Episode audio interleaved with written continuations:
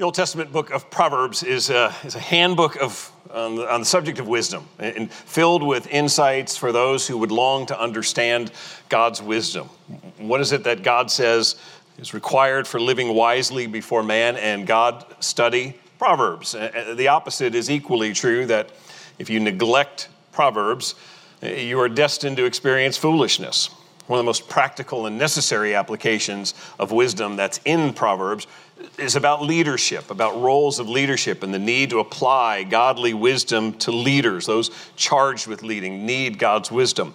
Proverbs 8, verse 15 and 16, this is wisdom speaking. Wisdom says, By me kings reign. And rulers decree what is just. By me, princes rule, and nobles, all who govern justly. You see that Wisdom saying that, that those who govern well, those who rule well, kings and princes, and those who are in authority who lead well, those who lead well do so by the wisdom of God. Proverbs 28 16 gives the opposite, it says that a ruler who lacks understanding is a cruel oppressor. Uh, a foolish leader can bring destruction upon his people. Proverbs 29 3, just to wrap up from Proverbs on this for a second. When the righteous increase, the people rejoice, but when the wicked rule, the people groan. The, the key word there is righteous. Those who are righteous, those who meditate on God's wisdom in order to understand what is right and wrong as God defines right and wrong. A good leader needs God's wisdom to be righteous. And the Bible's filled with instructions about leadership, filled with examples of leadership, some good, many that are bad. Our God is a God of order. He established leadership. He sets order. He establishes leaders in the home, in the church, in civil society, in all of these places. Our God of order establishes those who are to lead and to lead with wisdom, to lead in righteousness, to obey God's standards of right and wrong. The Old Testament, as we've been seeing over the last couple of Sundays, is in some sense a quest for a godly leader. One of the, the, the, resounding themes that we see again and again is this desire for, this longing for leadership that is righteous, one who does God's will, who obeys God's will. If you go back to the very beginning, and, and Genesis, when, when Adam and Eve are given the, the, the, command from God in Genesis chapter 1, they are told to be fruitful and multiply and fill the earth and subdue it and have dominion over the fish of the sea and over the birds of the heavens and over every living thing that moves on the earth. Already, right at creation, there is this establishment of order. And God says the, the two creatures of all that is on the earth at this point, who are made in my image, the man and the woman, they are to rule. They are to have dominion over the rest of creation. We know the story Adam and Eve failed, they were expelled from the Garden of Eden, but the mandate remains the mandate to still uh, for, for man to have dominion over the earth remains, only now it's marred by sin, marred by selfish desires and by lazy efforts and by poor stewardship.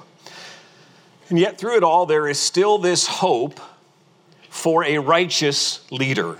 There's still this desire. We saw it in the seed of the, the woman that there would be one coming who would bruise the head of the serpent. We've seen this now promise given to Abraham and then to Jacob and then to Jacob's son Judah, as, as we saw last week in Genesis 49, when Jacob is explaining to Judah that the scepter will remain in your hands, the, the, the staff. There's one coming from that line of Judah who will reign, who will be this, this good king.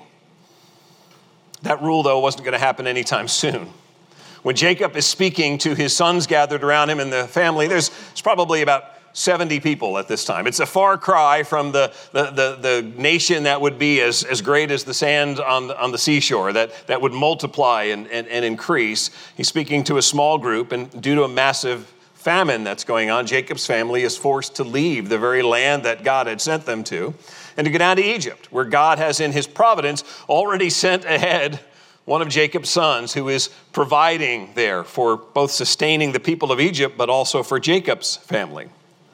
Jacob's family goes down to Egypt. They are sheep herders down in Egypt, which it turns out is a, job of disrepute as far as the Egyptians are concerned. They look down on shepherds. Actually works to the favor of God's line in the sense that there is no intermarriage that we see going on with the Egyptians, because for the most part, the Israelites are looked down upon. but they do continue to flourish. They grow, they multiply. And over time, Joseph has passed from the scene. Jacob's descendants now are very numerous. They are growing large, and a new king over Egypt begins to reign and feels threatened by these people. He, he, he, comments that there are too many of them, essentially. If an enemy comes up against us and they side with the enemy, then we are doomed. And so, you know the story. The king of Egypt makes slaves of the Israelites, orders the midwives to, to put to death any baby boys who are born to the Hebrew people. Not only does Israel not have a ruler, they don't have a land, and they are enslaved. They are now, for generations, put in a, a situation where they are suffering and they are in slavery. Once again, the seed of God's promise seems in great jeopardy. Now, we know how that story ends. God does something so profoundly miraculous that his prophets will point back to it for generations and generations to come. The way God delivers his people from out of slavery in Egypt becomes the story that is recited again and again and again throughout the Old Testament. When the people are in despair, when they are in captivity, when they are facing God's punishment, over and over again, what do the prophets speak? This is the God who delivered you from Egypt. This is the God who rescued you before. This is the God who will deliver again. That final plague that God used through Moses to bring them out of Egypt becomes the cornerstone for an annual feast. And is the Passover, a recognition of God saving his people through a sacrificed lamb. It echoes back again to Genesis 3:15. The serpent will bruise the heel of the seed of the woman. The serpent will continue to painfully attack, and yet God will sovereignly keep his promises.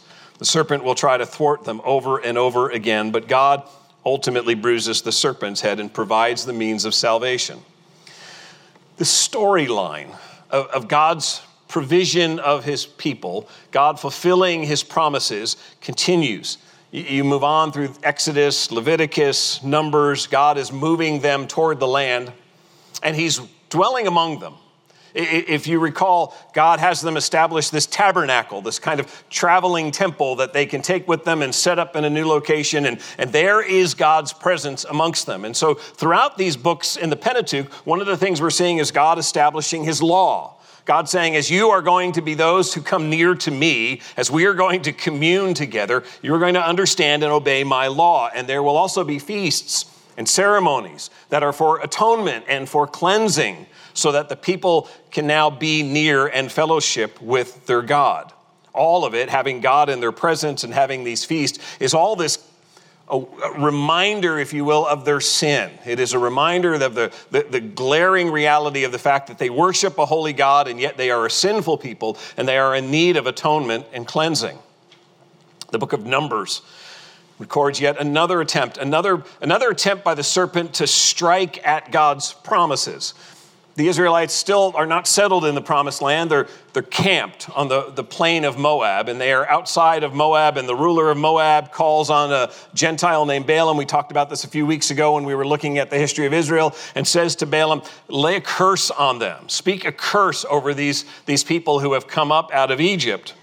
And you know what happens? Balaam not only is unable to pronounce a curse, but by the sovereign work of God, he declares blessing over Israel. Does exactly the opposite of what the ruler of Moab wants. In the first oracle, one of the first things Balaam says is, Who can count the dust of Israel? He's essentially echoing exactly what God had promised back in Genesis 13 when God said to Abraham, I will make your offspring as the dust of the earth, so that if one can count the dust of the earth, then your offspring can be counted too. It's impossible. And here is Balaam, this Gentile, acknowledging that already they are, they are like the dust, they are so numerous. In his second oracle, Balaam says of Israel, The Lord their God is with them, and the shout of a king is among them. The irony of this is they are essentially a nomadic group of tribes, of families that are camped, that, that don't have land yet, don't really have a nation yet, certainly don't have a king. And there is this, this Gentile who is pronouncing blessing over them, and he's saying that the Lord is with them and the shout of a king is among them. It's kind of hard to believe, hard to picture at that moment in time. In the third oracle, Balaam says of Israel, his king shall be higher than Agag, and his kingdom shall be exalted. Again, there's this emphasis on there is a king coming from this nation, not just any king. This will be a great king that will be greater than all the other kings. And in that third oracle, he describes a land that has palm groves and gardens and aloes and cedar trees lining the water. It's a beautiful place. It really begins to speak of a restored paradise, a place in which God and his people have fellowship. And that last oracle, all of these supposed to be attempts to strike uh, the serpent striking, Balaam actually again calls Yahweh the Most High and the Almighty. And he says this in Numbers 24 I see him, but not now. I behold him, but not near. A star shall come out of Jacob, and a scepter shall rise out of Israel. It shall crush the forehead of Moab and break down all the sons of Sheth. Edom shall be dispossessed. Seir also his enemies shall be dispossessed. Israel is doing valiantly, and one from Jacob shall exercise dominion and destroy the survivors of cities. It's a remarkable thing when you consider it is the king of Moab who is paying Balaam to pronounce curse, and it is Balaam who is now saying, No, on the contrary, there is one coming. He's not here yet, but there is a ruler coming that will give their God all of the victory. This king will be, will, will be over all. He will be the one who rules over all. And, and Israel at that point, they don't have the land yet. They're still facing enemies. You read the, the stories surrounding this, they're still struggling with sin. They're still being tempted with idolatry. They're still a weak people. And yet, in the midst of that, God not only kindly recalls that I have promised you royalty, but he foretold a conquering king who would exercise dominion over the nations of the world. You see the thread? This, this coming, this expectation of a coming ruler is growing. It's not just the seed of the woman, it's not just the king, it is now a, an expectation of a ruler, a great ruler with matchless strength, a righteous ruler. For the Israelites in, in those days of wandering in the wilderness and waiting to enter into the promised land, that expectation of a king was not, not yet fully messianic as we would understand it in terms of the coming of the anointed one, the Messiah. At that point, it is largely a picture of a strong king who gives us peace, who provides for us security, who comes and leads us and gives us victory. God helps them to think about this king in Deuteronomy 17 and his giving of the law he says, Here is, Here's the kind of king that you're going to have. And in Deuteronomy 17, he says, When you enter the land, then you will be able to have a king, but it will be a king that I choose. It will be a king from among your people. It will not be a, a foreigner. And it should not be a king who is committed to, to pleasing himself. His, his ambition in life should not be about acquiring stuff. He should not be one who is distracted by the cares of the world. Rather, in Deuteronomy 17, he says what that king needs to do as he takes the throne is, is have the priests write him out a copy of the law. And then he says this, and it shall be with him, that copy of God's law shall be with him. And he shall read it all the days of his life, that he may learn to fear the Lord his God by keeping all the words of this law and these statutes and doing them, that his heart may not be lifted up above his brothers, and that he may not turn aside from the commandment, either to the right hand or to the left, so that he may continue long in his kingdom, he and his children in Israel. God is preparing Israel for a king, but one who is radically different than all the kings that they knew in the world at that point. Those kings were about ruling themselves, deciding what was best for their nation, and, and doing what, whatever pleased them and served them. And God says, You may have a king, but this king will serve me. This king will exalt me. This king will always be under my rule. He must be submitted to me. And that's why this king must know and obey my law. All that he does must be driven by his fear of me and his obedience to me. One of the chief ways that Israel's king was to be different than all of the other kings is he was to lead his people in worship of Yahweh. He was to set an example for them. God's design for Israel is for a righteous leader. And, and, and he warns that if he turns from that to the right or to the left, he will lose his rule. What a profound lesson for you and I, who, with all of our responsibilities in life, nowhere near approach the responsibilities of a king. You and I, as, as hard as our jobs get, as hard as your day gets, with, with all of the things that are on your plate at, at work and at home and, and all of the, the things that you face, I, I, I think most of us will agree that we don't have all of the accountability of a king in caring for a nation. And yet, there's that same sense of desire of, I, I want to be successful, I want to do my, my job well. And we, we scour the, the internet for wisdom and instructions to succeed. And here is God saying, King, there is one thing I want you to do above all else. Policy, yeah, you can do that, and seeking counsel and getting wisdom and decision making, all valuable. But you must preeminently read my word. You must immerse yourself in the knowledge of who I am. You must fear me above all else. That is the thing that ultimately is going to give you wisdom and blessing if you bow to me. That is the priority. Moses was, was a leader for a time throughout this, but certainly not completely that kind of leader. He didn't enter the promised land on account of his sin. In fact, it is Moses who is kept out of the promised land when the people enter for the very reason that he has disobeyed, that he has, um, in, in, an angry moment, he has, in an outburst, sinned in such a way that God keeps him from out of the land of promise. But the people entered. And, and the, the beauty is the people entering the land and taking the land without Moses, without a king, ultimately gives all the glory to who? It's God. There wasn't some great figurehead who, who strategically worked it all out so that they got into this land and who could be credited with all of the victories. It was God who brought them into this land. He works through Joshua to some measure, but it is indeed completely God who is the king to whom all owe allegiance. And that's why even Joshua, at the end of his life, gives the charge to the people when they are settled in this land choose whom you're going to serve. Uh, you can either serve the God who just brought us here, or you can serve the gods of the lands around us. But as for me and my house, we will serve the Lord. He understands ultimately who, who deserves all of the credit and who brought them into the land. And so the Jewish people enter the land. They're charged by God now to be obedient, to, to dwell in the land in obedience, and to be blessed. And you come to the end of Joshua, and you're, you're left at this point with two questions Will they do it? Will they obey? And then the second question is well, what about the ruler? What happens next? Joshua is about to disappear from the scene, he's about to pass. So, what's going to happen with this ruler? And the book of Judges comes along and answers both of those questions in the negative. They will not obey, and there is not a ruler. Things continue to devolve.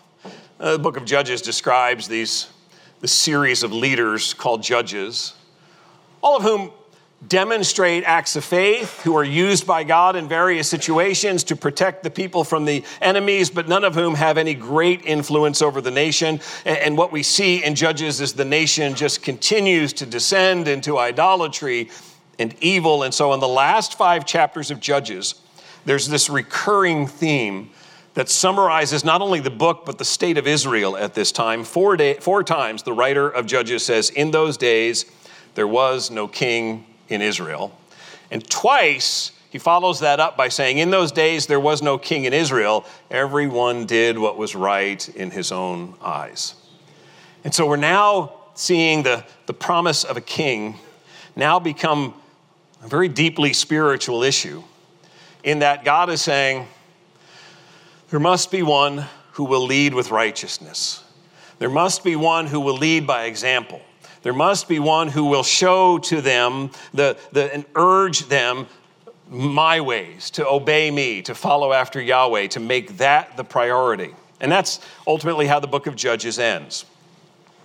Let me just pause here and give you an encouragement as we're, we're spanning through about a thousand years of time, and you're wondering, how far will this go in terms of the Old Testament? I am, my hope, one of my hopes in this series of messages is that when January comes, and you, you restart your Bible reading plan and you start plugging away in Genesis, and then you eventually get to Leviticus, and you're kind of struggling along. I, one of the things I hope is that you'll think back on some of the things we've looked at these last few weeks, and you will, you will be captured by this incredible, beautiful, consistent storyline that is moving through each of these books that, that goes back to Genesis 3 and that promise of the offspring of the woman who would bruise the head of the serpent even as he strikes at the heel of the offspring. And, and seeing that storyline develop from that promise of offspring to that promise of a king to that promise of a righteous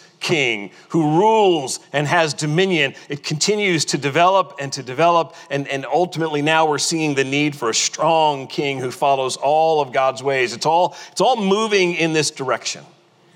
And that movement continues on into the book of Ruth. Ruth is kind of the bridge. No kings and judges. We get to the books of Samuel, and there's the inauguration of a king. Ruth's the book in between. Still the days of the judges, but, but one of these fascinating books that sort of starts in a place that we think, where, where, are we going again? Where is the, where's the promise being fulfilled here? We've got this uh, Jewish man and his wife and their two sons who are dealing with famine and decide to go, of all places, to Moab. We will leave the country and we will go to Moab, and hopefully we will find food there. And, and, and in a remarkable providence of God, He provides for them there. The two sons marry Moabite women. And as you know the story, over time, both the husband, the, the, the, leader of the family, the father, and then the two husbands, his two sons, die. And so now we're left with three widows the elderly Jewish widow and two Moabite women who are widows. When Ruth's mother in law decides to return back to the land of Israel, Ruth goes with her. And there, she is redeemed by a man who is from the family line who just happens to be from the line of Judah. Remember Judah from last week and the promise of the scepter in Judah. And here is Boaz from the line of Judah who takes Ruth to be his wife, and together they have a son. And we get to the end of the book of Ruth, and there's this interesting little genealogy that Ruth and Boaz had a son, and his name was Obed. Okay? Obed had a son, and his name was Jesse. And then Jesse had a son, and his name was what? David. Wow this that started with a family leaving the, the, promised land and going off to Moab now returns back to Israel. And it is the kind of miraculous reversal that should demonstrate to us and remind us of God's sovereign grace. That God would take a circumstance, a people, situations that so often seem the opposite of what He would desire, and that God would work good from out of that, that God in His grace would bring to bear His will. A woman from a nation that is a stumbling block to Israel. Moab was really a, a nation of temptation for Israel and, and, and luring them into sin. It becomes a nation that actually her grandson David has to lead his army against Moab. A woman from Moab, now of all things, when we get to the genealogy of Jesus Christ, we find the name Ruth. It's just a remarkable story of his providence and grace and what God does in circumstances that seem otherwise completely opposite of what we'd expect. Takes us to the books of Samuel. I'm not going through the whole Old Testament this morning, just in case you're wondering. Really, here's where I want to land mostly is the books of Samuel. It's bookended by two songs, one at the beginning of 1 Samuel, one at the end of 2 Samuel. The first Samuel is Hannah who, who is giving a song of praise to God, and it will bookend with David at the end of 2 Samuel in chapters 22 and 23. But starts with Hannah. Hannah's a barren woman at a time when that is a, a, a blight on her. She is grieving the fact that she cannot have a son. She is being mocked in chapter one for being childless. In a way, her situation is not all that different from Israel right at that time. They, they are a weak people in need of a leader. They, they, they feel like they have nothing going for them in terms of the other nations around them. God answered Hannah's prayer. She gives birth to a son, and his name is Samuel. And her song of praise that takes up the first half of 1 Samuel chapter 2 is really this declaration of vindication, and it is God who has vindicated her. And so she declares in that song that God is a mighty and just Savior. There's none like him. He weighs the actions of men, He breaks those who are arrogant. God gives strength to the feeble, He helps the poor. Hannah is exalting Yahweh. And look at what she says. This is 1 Samuel 2, verse 9. Speaking of Yahweh, He will guard the feet of His faithful ones but the wicked shall, he, shall be cut off in darkness. For not by might shall a man prevail. The adversaries of the Lord shall be broken to pieces. Against them he will thunder in heaven. The Lord will judge the ends of the earth. He will give strength to his king and exalt the horn of his anointed. Hannah, there's no king. There is no king over Israel. And yet, God graciously is foretelling through Hannah's words that there is one coming. And God will give strength to this king, and this king will be exalted. This anointed one of God will be exalted. And this will be a righteous ruler who will exercise justice and who will crush God's enemies. It's about a thousand years right now from when the promise came to Abraham that you will have offspring as numerous as the stars in the sky, and you will have kings from out of your line, to where we are at this point. And Israel is in the land. The nation is not fully committed to obeying God.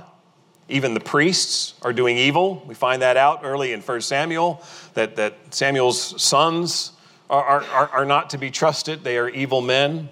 The Philistines are still presenting a threat.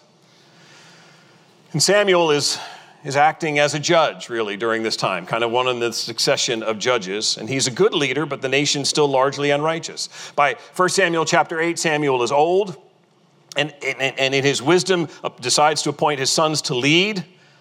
His sons served themselves and took bribes and perverted justice. And so look at 1 Samuel 8, verse 4. Then all the elders of Israel gathered together and came to Samuel at Ramah and said to him, Behold, you are old and your sons do not walk in your ways. Now appoint for us a king to judge us like all the nations. It's a monumental moment in Israel's history. Because, on the one hand, having just seen this in Judges, we understand there is the need for a king. There is the need for someone who would lead them in righteousness, and that's been the one that's been promised all along. That's been the one that was mandated in Deuteronomy 17 in the law a king who would observe the law and who would lead them. So we, we understand that there's this need, and yet we know that in this moment it stirs up Samuel's displeasure when they come to him and say, Give us a king to judge us like the, the neighbors. And Samuel prays to God, and here's how God answers him. 1 Samuel 8, verse 7 And the Lord said to Samuel, Obey the voice of the people in all that they say to you, for they have not rejected you, but they have rejected me from being king over them. For as much as they needed a king to lead them, the realization is that what's going on in the hearts of the elders at this point is it's not Samuel, give us a king who will lead us to obey God, that will cause us to do Yahweh's will. It was Samuel, we've looked around. All the other nations seem to be doing just fine with the king. We want one of them.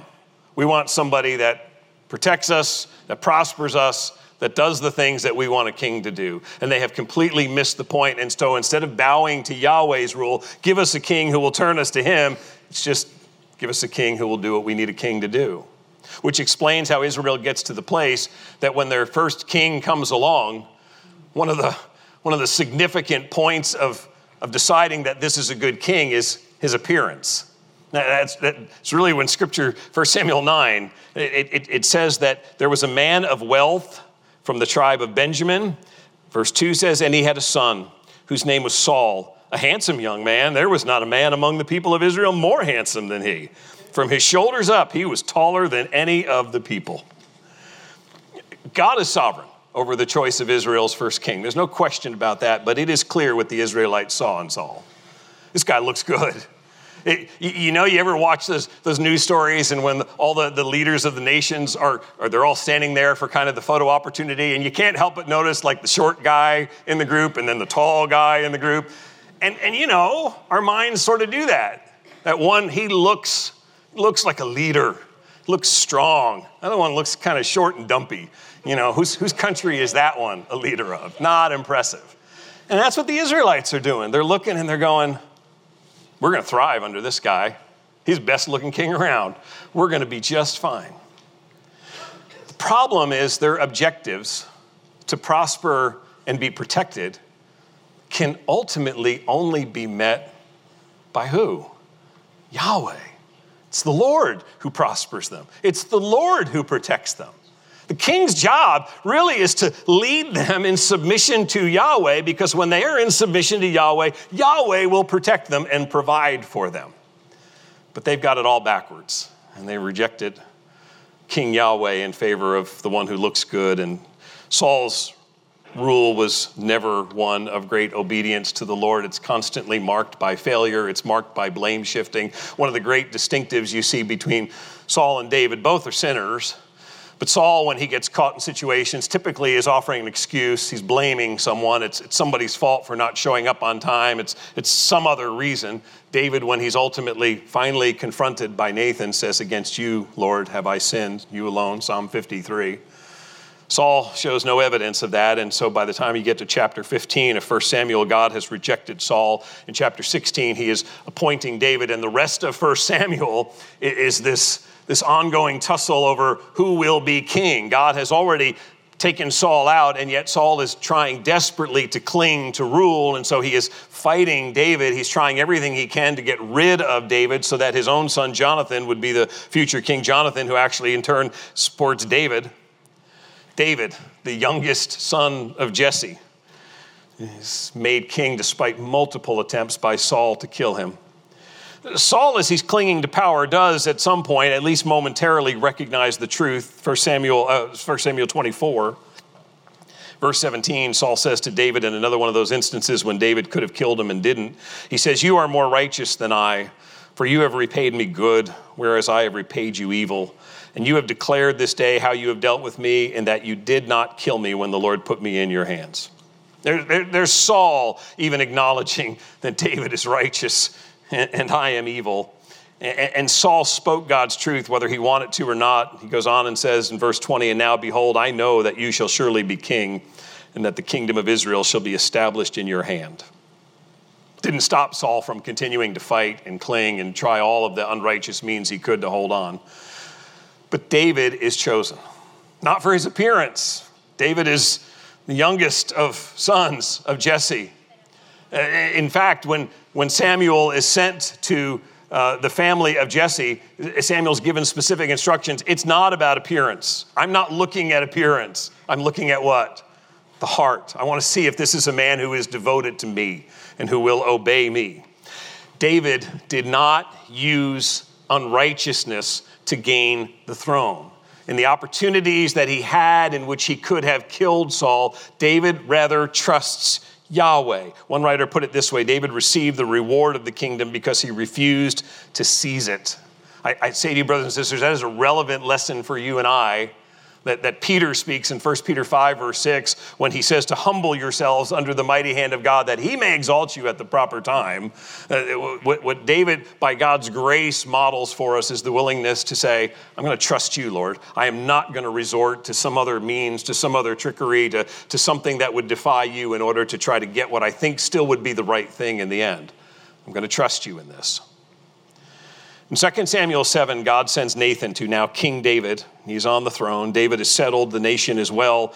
In 2 Samuel 7, verse 8, Nathan comes and says to David, Thus says the Lord of hosts, I took you from the pasture, from following the sheep, that you should be prince over my people Israel. And I have been with you wherever you went, and have cut off all your enemies from before you, and I will make for you a great name, like the name of the great ones of the earth.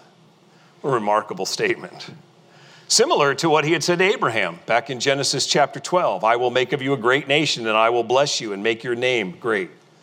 God had promised to Abraham that, that he would bring greatness to him, that he would bless the earth through the seed of Abraham, and David now inherits that promise. God made David great. The critical thing to remember is this, this falls in a, in a chapter that begins with David's desire to build a temple for God. There's, David's in a palace, but they're still having a tabernacle for God, still sort of this temporary moving place that, that, that God meets with the people at. And, and so David's desire is to build a temple, to replace the tabernacle with a dwelling place worthy of God. But you see what Yahweh's doing here. He's saying, David, this is not about what you can do for me. Your, your story will not finish with people saying, ah, oh, David with his army defeated all of these enemies. David, with his, his might and wisdom, built this great temple. David did all of these wonderful things, and that's why God brings him up short and says, Remember when you were in the pasture following the sheep? I made you prince. Remember all the defeats of the enemies? I did that. I accomplished that work. I am making for you a great name. That the storyline is God's. It's what God is doing for David, not what David is going to try to do for God. And, it culminates ultimately with this promise in 2 Samuel 7 16. God says, In your house and your kingdom shall be made sure forever before me. Your throne shall be established forever. There's the promise. We call it the Davidic covenant. We started with the promise of a seed of the woman. We've seen that it's a, a king. We've seen that it should be a righteous king. And now it's pointing to an eternal king, an eternal throne. David was not the ultimate fulfillment by any stretch of this promise of God. David was a man after God's own heart, but David sinned grievously in his taking of Bathsheba in his directing the, the, the murder of her husband. Even, even at the very end of his life, after all that he has learned and all that God has done, see if you, you feel like David in some sense when you continue to repeat things and do things and you think, why do I keep. Here's David at the very end of his life. Let me do a census. Let me see just how great my nation really is. Just kind of a trophy to, to all that I've done. And he incites God's anger one more time before the end of his life. But just as the books of Samuel began with Hannah and her praise to God for his strength and how he vindicates his people and vindicates the humble, so it ends with David's last words. In 2 Samuel 23, verse 3, the God of Israel has spoken. The rock of Israel has said to me, When one rules justly over men, ruling in the fear of God, he dawns on them like the morning light, like the sun shining forth on a cloudless morning like rain that makes grass to sprout from the earth. David's learned God desires a just, good ruler who fears him. But he's also knowing that there is one coming who is perfect in righteousness. And when that righteous king comes, he will dawn like morning light. He will shine on his people like the sun. He will refresh them like rain on dry ground. David is describing God's promise all along of a righteous servant king who would come and who would lead and rule over his people. What a glorious climax to a millennium from God's promise to Abraham to his promise of an eternal throne to David. We want to, at 2 Samuel 7, we want to say, boom, the end, and it all went well. But we also know that it didn't go so well after this. It's just two generations after David that the nation falls apart. The nation becomes divided Israel, Judah. It's only about 300 years later that Israel has, has gone off into complete rebellion. They have abandoned God, they have abandoned Jerusalem, they've set up their own worship, they are worshiping idols, they are disobeying God, and they are carried off into judgment by the Assyrian army to be scattered. Some Jews will come back and be able to live in that area, but for the most part, the northern kingdom is never the same again. In the south, about 20 kings descend after David. You know how it goes. Some are good, most are terrible. And the nation continues to devolve, and Judah, with Jerusalem at its heart, goes further and further away from God. And the throne of David ends with King Zedekiah whose last sight on the earth was to watch his family slaughtered in front of him before his eyes are gouged out and he is put in chains and dragged into captivity where he dies in Babylon. And so we've gone from the hope of 2 Samuel of this eternal throne to a king who is dragged away in chains in the end. God did restore Jerusalem, but, but there were no more kings. The Jews attempted self rule and in different ways, but for the most part, for the, the rest of their history after that, they are pawns under the rule of other governments. For 400 years, there is no record even of God's prophets saying, Thus says the Lord. The nation of God's choosing is largely lost in, in darkness and obscurity, and the promises of a king seem to be pretty much a memory at this point. And then Matthew 1 1 begins. The book of the genealogy of Jesus Christ, the son of David, the son of Abraham. Sometimes when we're dealing with the Christmas story, Matthew 1 doesn't get a lot of attention. It's a bunch of names, it's another one of those genealogies. But it's that same genealogy that, that, that shows us Abraham, Isaac, Jacob, Judah, Ruth, Jesse, David. And then all of the ancestors from in between David, up until the time that Matthew says to us, comes Joseph, the husband of Mary, of whom Jesus was born, who is called the Christ. The Genesis promise of a line descending from Judah, of a king from Judah who would hold on to the scepter forever and who deserved it. The oracles of Gentile Balaam, the commands about a king in Deuteronomy 17, even the failures of the judges and all of the kings, all points to one unmistakable, unshakable, unchanging reality that God is keeping his word, that the promise that God has given, he is now fulfilling, and there is coming a truly righteous, truly just king who fulfills God's law, who obeys God's law, who walks in all of God's ways. And that king must be sent from God himself. And when he is, he's born of a virgin, born in obscurity. And he comes to bring light and life, and even when he does, the most people around him reject him. They despise him, and he is crucified. Jesus is that king. And, and, and friends, here's the takeaway from this morning's history lesson God orchestrated millennia of history to fulfill his promises and to accomplish his will. Through chaos and through rebellion and through darkness and through all of these circumstances when it all should have just went awry, the sovereign creator was working to do all things after the counsel of his will as Ephesians 1:11 says. So that his eternal plan to bring glory to himself by saving a people for himself would be accomplished in Jesus. I don't know what circumstance you're facing this morning.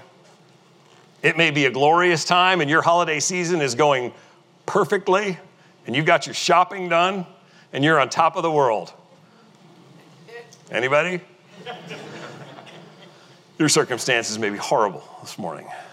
And you may be more discouraged than you feel like you've ever been in despair. And, and, and the reason that we did what we did this morning is to say to you if you will, if you will trust the rule of the only good God, of the, the one who is king and who rules over all, if you will trust in his servant King Jesus Christ, if you will trust him above all else, then I can I can't assure you your circumstances change. I can't tell you that all of that gets fixed. I can tell you that this God who from Genesis to Matthew 1 has brought all of this to bear to bring about Jesus he will work in your life because He has promised that He works all things together for good for them that love Him and are called according to His purpose. He desires that you trust Him and He wants to be to you the sunlight in the morning and the refreshing of your soul like rain on dry ground. Let me finish with familiar words Centuries before Jesus came, Isaiah wrote this For to us a child is born, to us a son is given, and the government shall be upon his shoulder, and his name shall be called Wonderful Counselor, Mighty God, Everlasting Father, Prince of Peace. Of the increase of his government and of peace there will be no end on the throne of David and over his kingdom to establish it and uphold it with justice and with righteousness from this time forth and forevermore. The zeal of the Lord of hosts will do this. When God promises, when God assures, when God says, rest in me and trust in me, you can trust him. The zeal of the Lord will accomplish all that he has purposed. Let's pray. Father, that we would this morning come before you as a people even more humbled by your grace and your majesty, that we would see in your Son our our saving and deliverance, that we would, like David today, hear you saying, I am the one who has rescued you. I am the one who has taken you from the pasture and who has given you life. I am the one who has given you the hope of eternity in my presence, who has forgiven your sins. That we this morning would would see Jesus even greater and more magnificent in ruling over all of our lives and even over our circumstances, and that you are at work in them to accomplish your purposes. Help us, Lord, to, to bow before you in this way and to acknowledge that rule humbly and to be grateful for it. That the, that the sovereign one who created it all and carried out his purpose through millennia of what, what seemed like chaos and darkness and loss and constant threats to the line. For you was, was never that. It was all your, your perfect plan being worked out through the frailties and sinfulness of man to accomplish your purposes so that in the end we would stand as David and say, This is all of you, God. This is your work. Thank you for that. Thank you for your Son, Jesus Christ, who by his death and resurrection has accomplished for us what those feasts and the law only pointed to, and that was that need for full atonement, full washing and cleansing of our sins, done in Jesus on the cross, proven in Jesus resurrected. Lord Jesus, we love you. We thank you for the opportunity to celebrate your incarnation and to give thanks for all that you accomplished when you humbly emptied yourself and came to the earth, and we give you thanks that you are coming again as our sovereign King. It's in your name we pray. Amen.